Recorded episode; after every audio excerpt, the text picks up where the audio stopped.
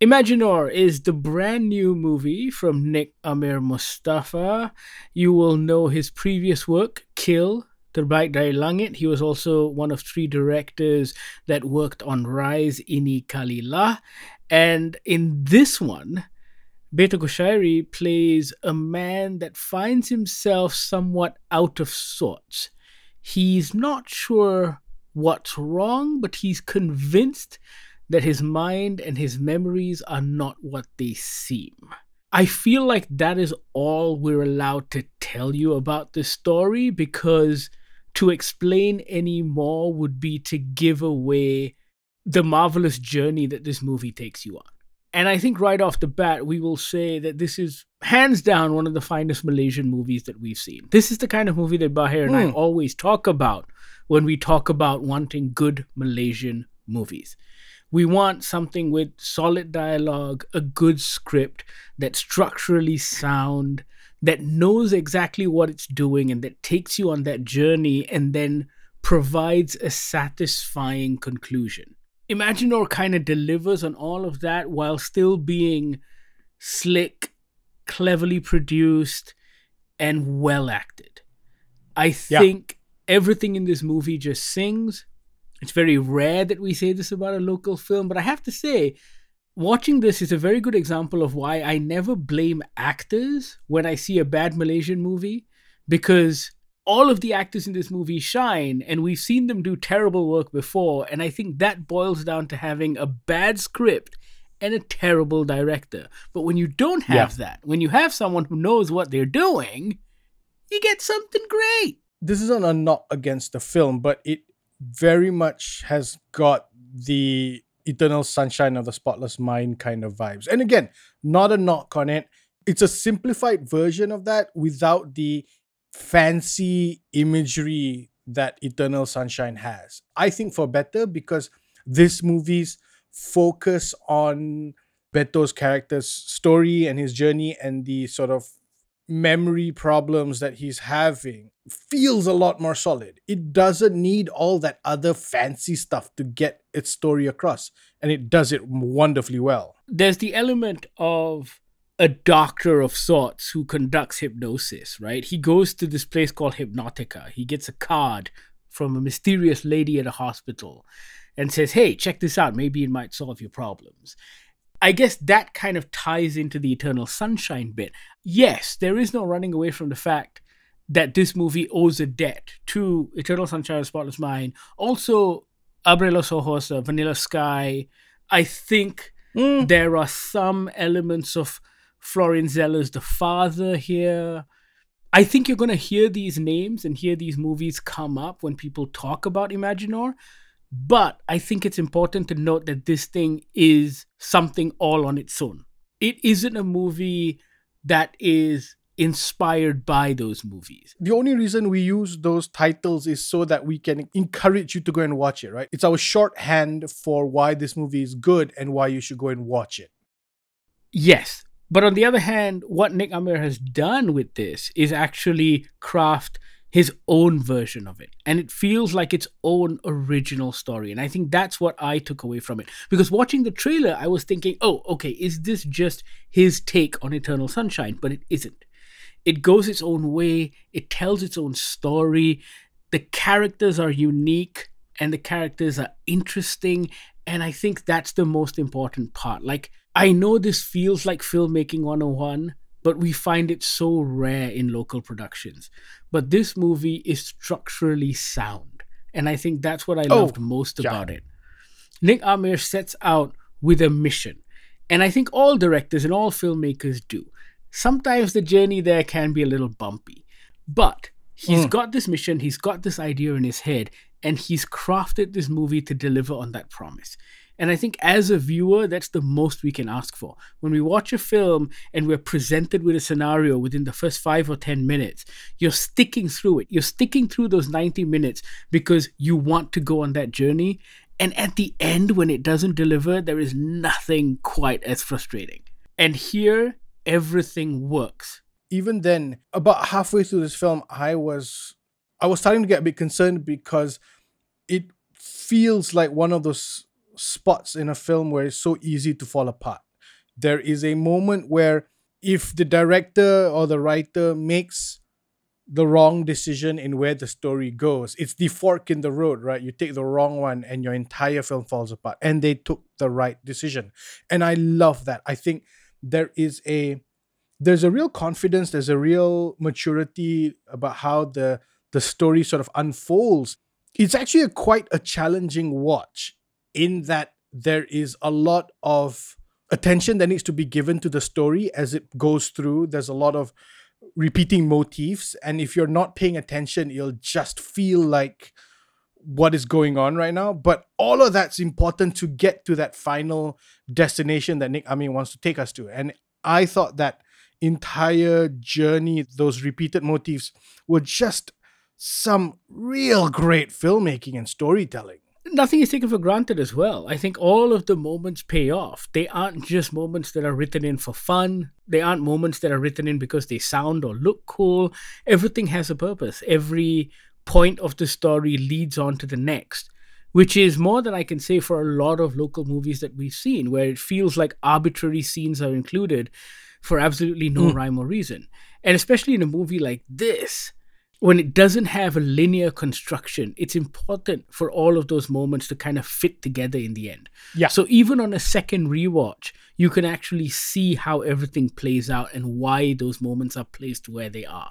I think that's incredibly important. You, if you've listened to us talk about Malaysian films, you would hear us constantly whinge about how the dialogue never feels natural. This dialogue feels so natural. What is going on? It feels so weird because they speak like the way I would speak with my wife and I would speak with my friends. They they jump in and out of English, not a lot, but they do it to the point where it feels natural and not too far. The Malay feels very conversational and not coming from a dictionary written by Dewan Bahasa dan Pustaka. It's also just wonderfully written, and I don't know why that surprises me. I don't know. I mean, we need to ask Nik Amir Mustapha, but this movie feels like it was written in BM. It doesn't feel like a movie that was written in English and then translated. It's either that or the actors were given free reign to rework it into their own words, it feels like. You know, one or the other. I mean, there's some directors that do that, some don't. But this dialogue feels natural. It feels like a conversation. It doesn't feel like two people reading off a page and then waiting for the other person to finish for them to jump in. And that, of course, is reflected in the performance as well. Beto Kusyairy, Diana Danielle, Fatima Abubakar, Nadia Nisa, Rahim Razali, they're all absolutely fantastic. Afdlin Shauki, they're really, really good. Afdlin plays that hypnosis dude who is this eccentric character. And it works because to borrow a line from Tropic Thunder, he doesn't go full retard. Yeah. That's why it works so well. He's eccentric, but it's not slapstick, pimai pimai tangtu eccentric he's not capital E eccentric. It's very moderated, and I think that's why the performance works so well. Yet again, the language contributes so much to how these actors deliver those moments. But also, I think Nik Amir was what's the word I'm looking for? He directed Afdlin very well. He wasn't awed by Afdlin on screen. He wasn't like, oh, we've got Afdlin Shauki on screen. Let's have him on screen for as long as we can. Let's have the camera follow Afdlin Shauki. Because it's not. The story is about Beto meeting Afdlin Shauki. So Afdlin's performance as Dr. Ramli is enough. He does what he needs to do and he leaves the room. And it's great to see that from a young filmmaker. Can I ask you something? There is a moment. Okay. When Afdlin Shauki is on a blackboard and he's drawing a diagram and explaining to Beto what is going on. Okay. Yes. And he draws a diagram and it looks like a burger and he goes, Oh, I want a burger. I'm really hungry. Yeah.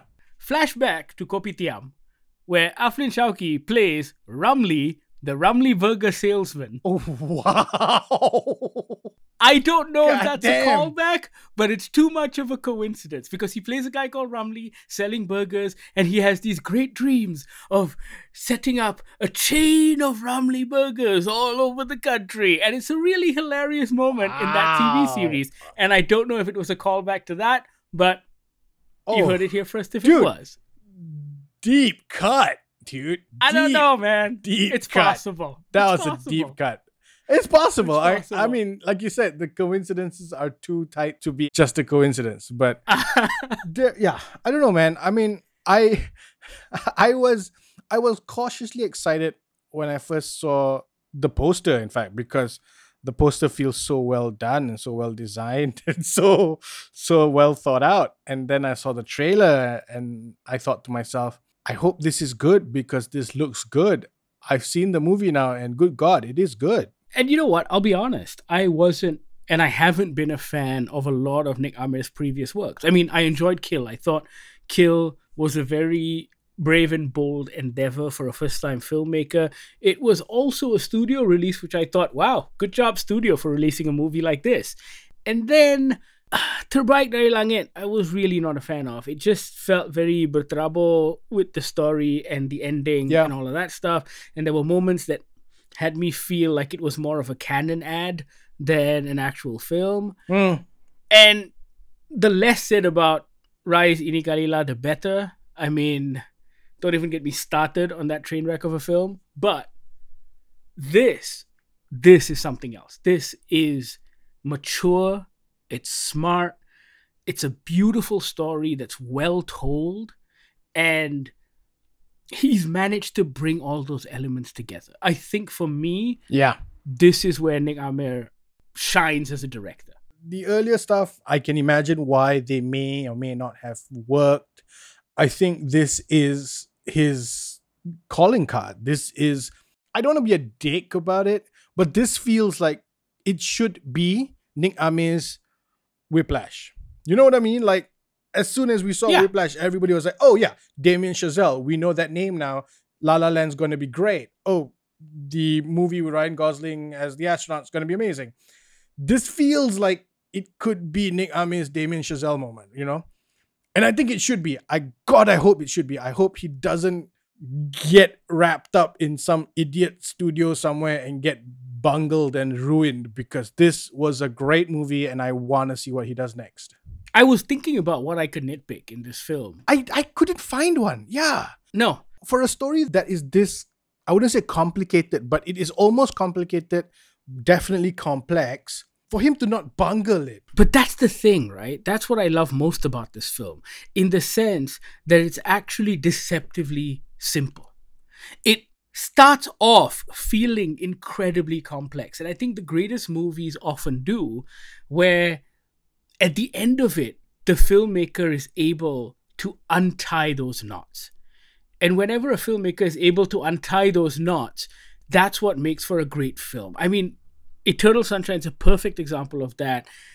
Be Kind Rewind is a perfect example Yeah. of a movie that starts off seemingly complex and then it just unfurls into this emotional journey. Like I was incredibly emotional at the end of this film and let me tell you, not since the old days have I been emotional at a local film. and that's what I mean by the movie is complicated slash complex in that I, as a person who watches way too many movies, I see those knots. I see those knots coming. And yet he was able to undo those knots without losing audiences, right? Without dropping it behind his back and then suddenly being ghost in the machine. We're all here and it's ready. And I think that was beautiful that he was able to untie those knots in front of our eyes and not have us lose track of anything. This movie jumps. And I think that is where the untying of the knot was happening. And I was able to keep track of all of that. Kudos to the editor, man. Oh, yeah. This movie was edited incredibly well. Actually, just across the board, right? The music works. You had Bayangan doing some songs, Fikri making some songs here, which are really just incredible, amazing. I need to find them. I don't know if they're on Spotify, but I'm going to track them down. Also, can I tell you, not since, I'm going to say not since a P. Ramlee movie have I watched a local movie multiple times. And I think I want to go see Imaginur again. I want to go see this one again. I want to take the wife to watch this one again. Because you know what it is? Is that thing of like, she always sees me come home and I'm tired or angry because I just sat through Coast Guard or I had just sat through another joke of a Malay production. And I want to show her, like, this is what we can do. And this is what Uma and I are always railing for. Oh, wait, I take that back. I think I saw Bunohan three times. Oh, nice. I really like that movie. Yes, but it's been a Yeah. long time since I've wanted to see a Yeah, movie no, no. multiple Yeah, times. Bunohan's been a while. Yeah. And Imaginur is one of these movies. And also, I'm hoping on my second watch, you know, like a whole Shyamalan situation, I pick up the hints and the clues. Because the first time, You're just going for the ride, right? exactly, and I've said it before, when I watch movies, I want to be tricked. I want to be surprised. It's the same when I go into a magic show. I'm not there trying to figure out the magic. I go there because I want to be awed.